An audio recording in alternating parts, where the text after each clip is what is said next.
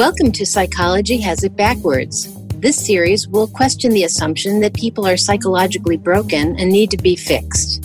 We will talk about how seeing people as innately healthy will change all of your interactions and outcomes. This is a true paradigm shift, and it simplifies the entire process of dealing with mental distress and allows for more profound and immediate changes. Hi, welcome to another edition of Psychology Has It Backwards. I'm Judy Sedgeman, and I'm here with Christine Heath. And uh, we're going to talk some more to you about addictions. Last week, we introduced the idea of addictions being the byproduct of our thinking about what would make us feel better, of our, our attempts to get over insecurity, the th- insecure thinking we have by, uh, you know, something that we have decided or thought is going to make us feel better. And um, I, I, I, it occurred to me while we were talking about that that a lot of things that people are addicted to are look positive, you know, to them and to to the world. You know, like overworking for a lot of people, they think, oh, he's a really hard worker, and the person may just be, you know, burning himself at both ends of the candle, as they say, burning the candle at both ends in his life and is miserable and exhausted. But, you know, he's a hard worker and that's an ad- admirable quality. And I thought about a client that I had at one time who was a was an exceptionally talented and very highly regarded surgeon. And um, he was, people would come from distance to watch him operate. He was really good and he, uh, he he worked in a very very very technical specialty that was required tremendous concentration and skill. And he would operate for hours. He would operate for like 12 13 14 hours at a time. And the nurses would finally kind of say look we can't you got to stop you know you can't you, no more patients today because they they couldn't imagine that he had the stamina to keep doing it but he would, you know, they said, you know, he would operate until he fell dead at the uh, in front of the operating table if we didn't try to talk him out of it. And then he would go back to his office. And the interesting thing was the nurses were in awe of him. And the nurses that worked with him in the operating room thought he was like wonderful because he was right there. He would ask for the instrument. He was, you know, right on top of everything. And he kept everybody in order in the operating room. The people who worked in his office couldn't stand him because he complained and he yelled at people and he was difficult and he would change his mind in midstream and he would ask a lot of questions that really he didn't need to ask them. They knew what they were doing and he would be critical and, and uh, angry a lot. And they they thought he was impossible. He had very high turnover in his office staff, and the nurses would fight for the opportunity to be with him in the operating room, which I thought was very mm-hmm. interesting. And then I suddenly realized what he didn't understand was when he was in the operating room, he would say how good he felt. He felt so on top of things, and surgery was such a wonderful challenge, and it was so exciting when it worked out. And I realized that's the only time in his life that he really knows what it's like to be in the present moment. Mm. You know, because it was so natural to him and so exciting to him, and he loved surgery and he would forget about his life. It's like he'd, he'd forget about himself entirely and just be there for the patient and for the procedure. And I was just beginning at that time, I was just getting into the principles, and I realized, oh my gosh, he has no idea that it has anything to do with the way he thinks about everything else in his life. So he had no enjoyment in anything else he did in his life. He was always arguing with people. He was dissatisfied. He would be angry with his family. His kids didn't like him. You know, had this really fractious relationships in life in this one area where he just was happy as he could be. And I thought, he's addicted to surgery. And that's, he thinks that surgery is the only time he feels good. He's got that in his mind. That's the one thing I know how to do. I don't know how to, not very good at the rest of my life and uh, and he had these all this thinking around surgery being the one time in his life that he really felt good, and that was kind of feeding his uh, desire to be in the in the operating room, and it's kind of it becomes circular. The more you think that it's important to you and it's the best part of your life and it's the only thing you really enjoy, the more it is. And the more you think, unfortunately, the rest of my life sucks and I just, everything else is terrible and goes wrong, the more it does. And it's very subtle how our thinking works to, to keep us uh, attached to certain things that we've had, you know, a moment of uh, happiness while doing them. No, it, it's, it's, a really, really difficult thing to see when it's the way that you do life. Mm-hmm. So, like kids that kind of get addicted to video games can't see what's happening with them. But frequently, they get into a really kind of depressed state of mind because they're not really connecting with life that's real and alive and in the moment. And all of their excitement and all of their connections sometimes to other kids they're doing online, especially now during the, the pandemic. But there's all kinds of things, whether it's work or whether it's um, a, a drug or an alcohol, that we get so much thinking about it. You know, like even like this is a small thing, but how many people get addicted to their iPhones? their their their phones like they got to look at it every 30 seconds. You're it's like somehow some something's going to happen in the world or somebody's going to send you a text or something's going to happen that you have to respond to immediately. Mm-hmm. and being able to like put that aside and not be so information addicted. I mean i think that's that's something we all get into these days is this era of information but you know what information has no feeling it's dead thought.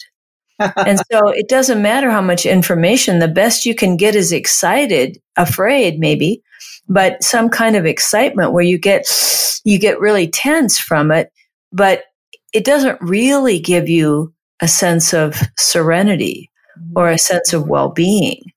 That has to come from within you.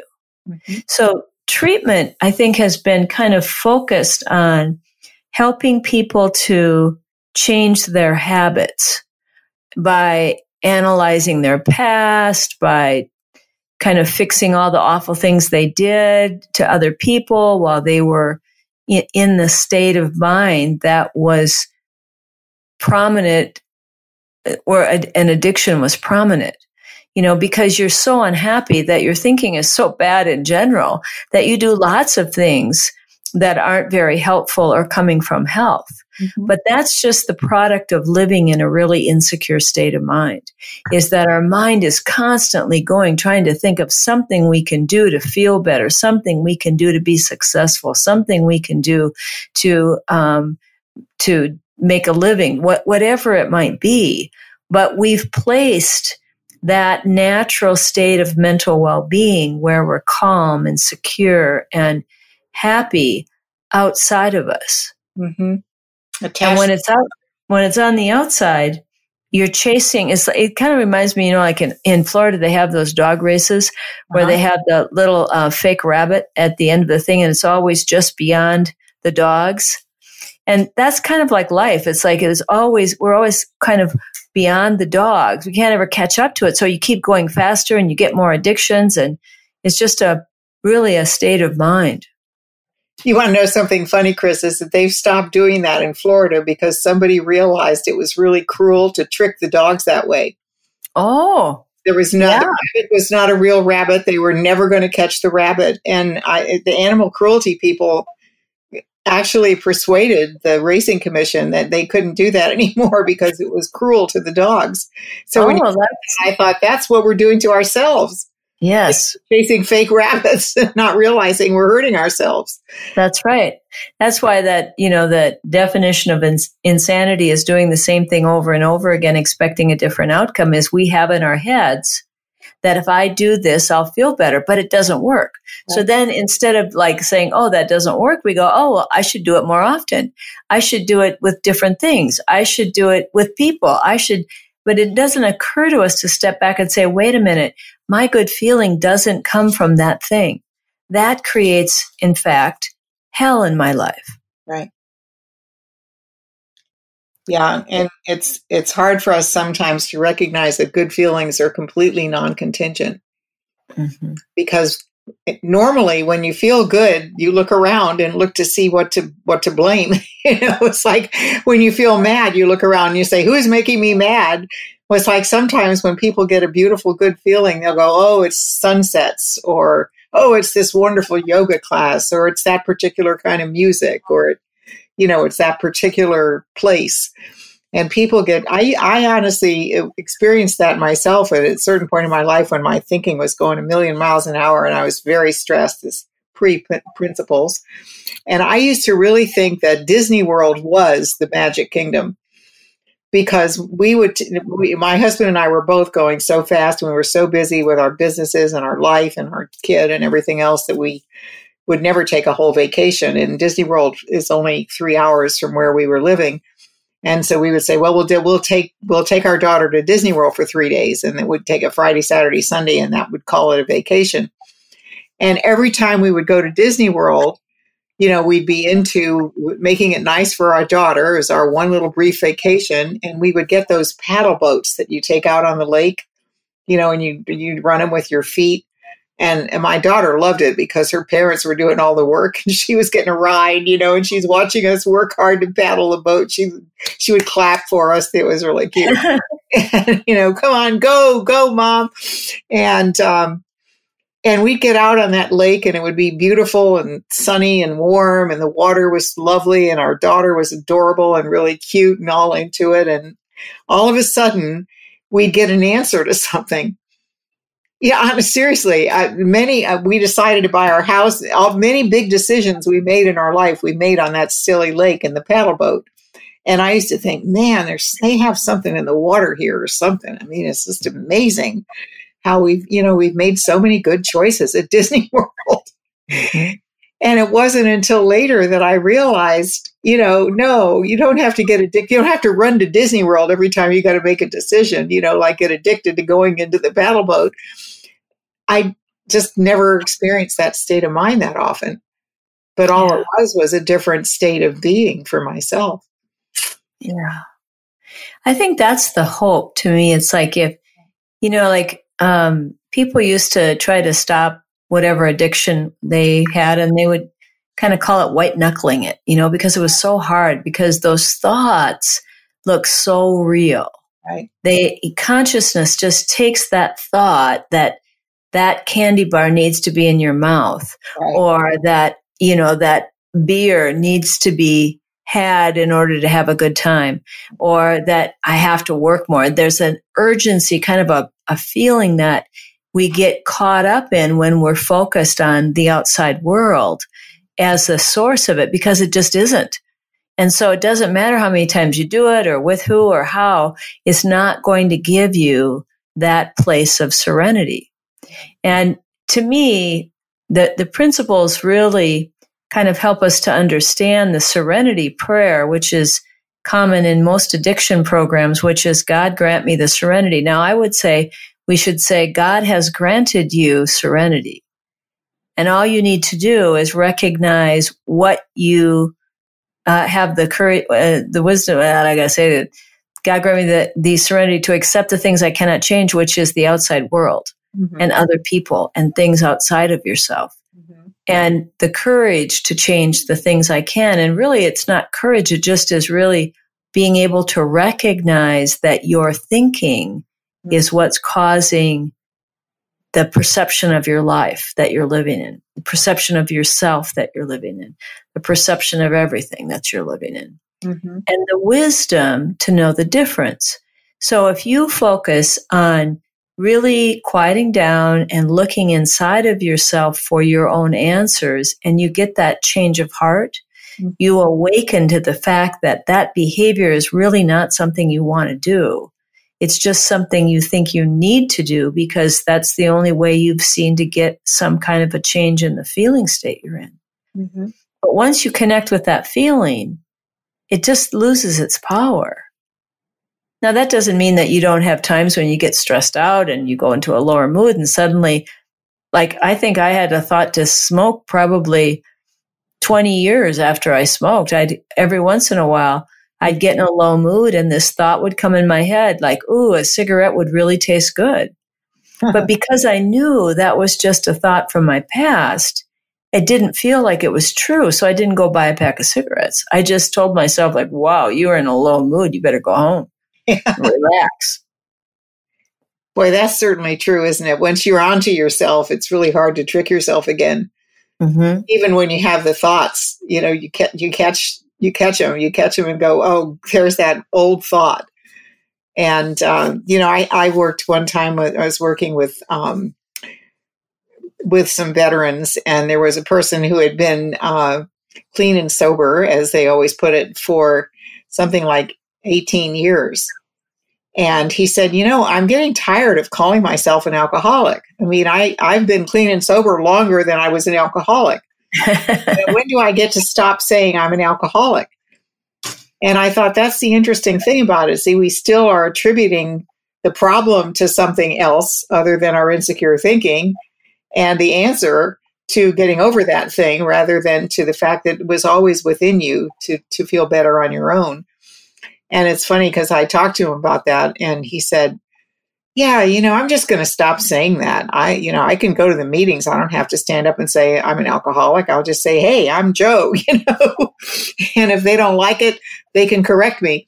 It was so funny. He just got funny to him that suddenly that he had to define himself that way, even though it had been so many years since that that particular addiction had even appealed to him. And I think that that to me was a moment of truth for him the realization that that's just what I thought I was. And while I thought I was that, I was always afraid I could do it again. And when I, and you know, he said, one point, he said, now I realize I'm just a human being that had a habitual thought that I don't think anymore. Yeah. Yeah. Yeah. And, you know, that's, um, I think that you know, where that comes from is that to me, the world, psychology, is looking at people as they are, as if that's the way they always are. Right. right. Like we don't see levels of consciousness in people. And maybe that's what we need to talk about next. But it's like that we treat people in the state of mind they come to us in. And then we want them to change their thinking and their behavior at the same level that they're manifesting this addiction. Well, that just doesn't work very well, which is why we're not very successful at treating the addiction. Right. But if we help people to change their state of mind, they, their level of consciousness rises and they literally create a different reality and they don't react to it. They don't respond and they don't want to use in the same way that they did before. So I think that's, that's a huge difference in how we see helping people with addictions is that we're not into managing uh, a life and feeling bad about whatever decisions we've made at a lower level of consciousness. We're really pointing people toward the hope that they can live in a higher level of consciousness and not be driven by their own thinking to do things that they know they don't really want to do. Yeah, that's so true. And and also I, I think the other difference is that we don't really spend a lot of time dwelling on the reason they ever got addicted in the first place or the past things that happened or their troubles or you know it was always uh, surprising to me how many people had just gotten exhausted going over the same old stories over and over again in every program and every session that they had been to uh, because they were trying to get to the bottom of their addiction and all it did it was keep whatever was troubling them on their mind and keep them insecure. And I, I think people, people don't realize that that when you when you continually think about your past and things that you're ashamed of or things that you wish you hadn't done or things that happened to you that were terrible or if that's that becomes what you primarily think about there's two problems with it. One is it keeps you in that state of mind of being afraid or upset or angry or guilty or whatever it might be, because those thoughts are creating that reality. And the second thing is it makes people hopeless because they feel like, what can I do? I, I, I did those things and I'm not, I can't undo them. I can't, instead of realizing, you know what, that was then and I, I'm different now and I see life differently and I've changed and I've changed my mind. And that's where the hope comes from is like, you know, it came from within me that I saw, like that guy who said, I'm really just sick of calling myself an alcoholic. You know, when do I get to stop? I don't drink, you know? And, uh, and I, I think that's a, that's a missing piece in, in the field right now is just the realization, you know, that people aren't always in any one particular state of mind. And no matter how long they've been stuck somewhere, when they get an insight and they transcend that stuck place, they really are different. And that's a wrap for today. Mm-hmm. So I think what one of the things we'll maybe talk about coming up in one of the next sessions is what I'd say is the innocence that we all live in and how we could get into these messes without realizing it. Mm-hmm. And and what forgiveness can do for us as well. Sounds great. So, okay. We'll see you next time. Okay, mahalo everyone for listening. Aloha. Aloha. We hope you heard something new and that you will continue to join us to challenge the prevailing thinking about the possibilities for health in everyone. To subscribe to the podcast, visit our website at psychologyhasitbackwards.com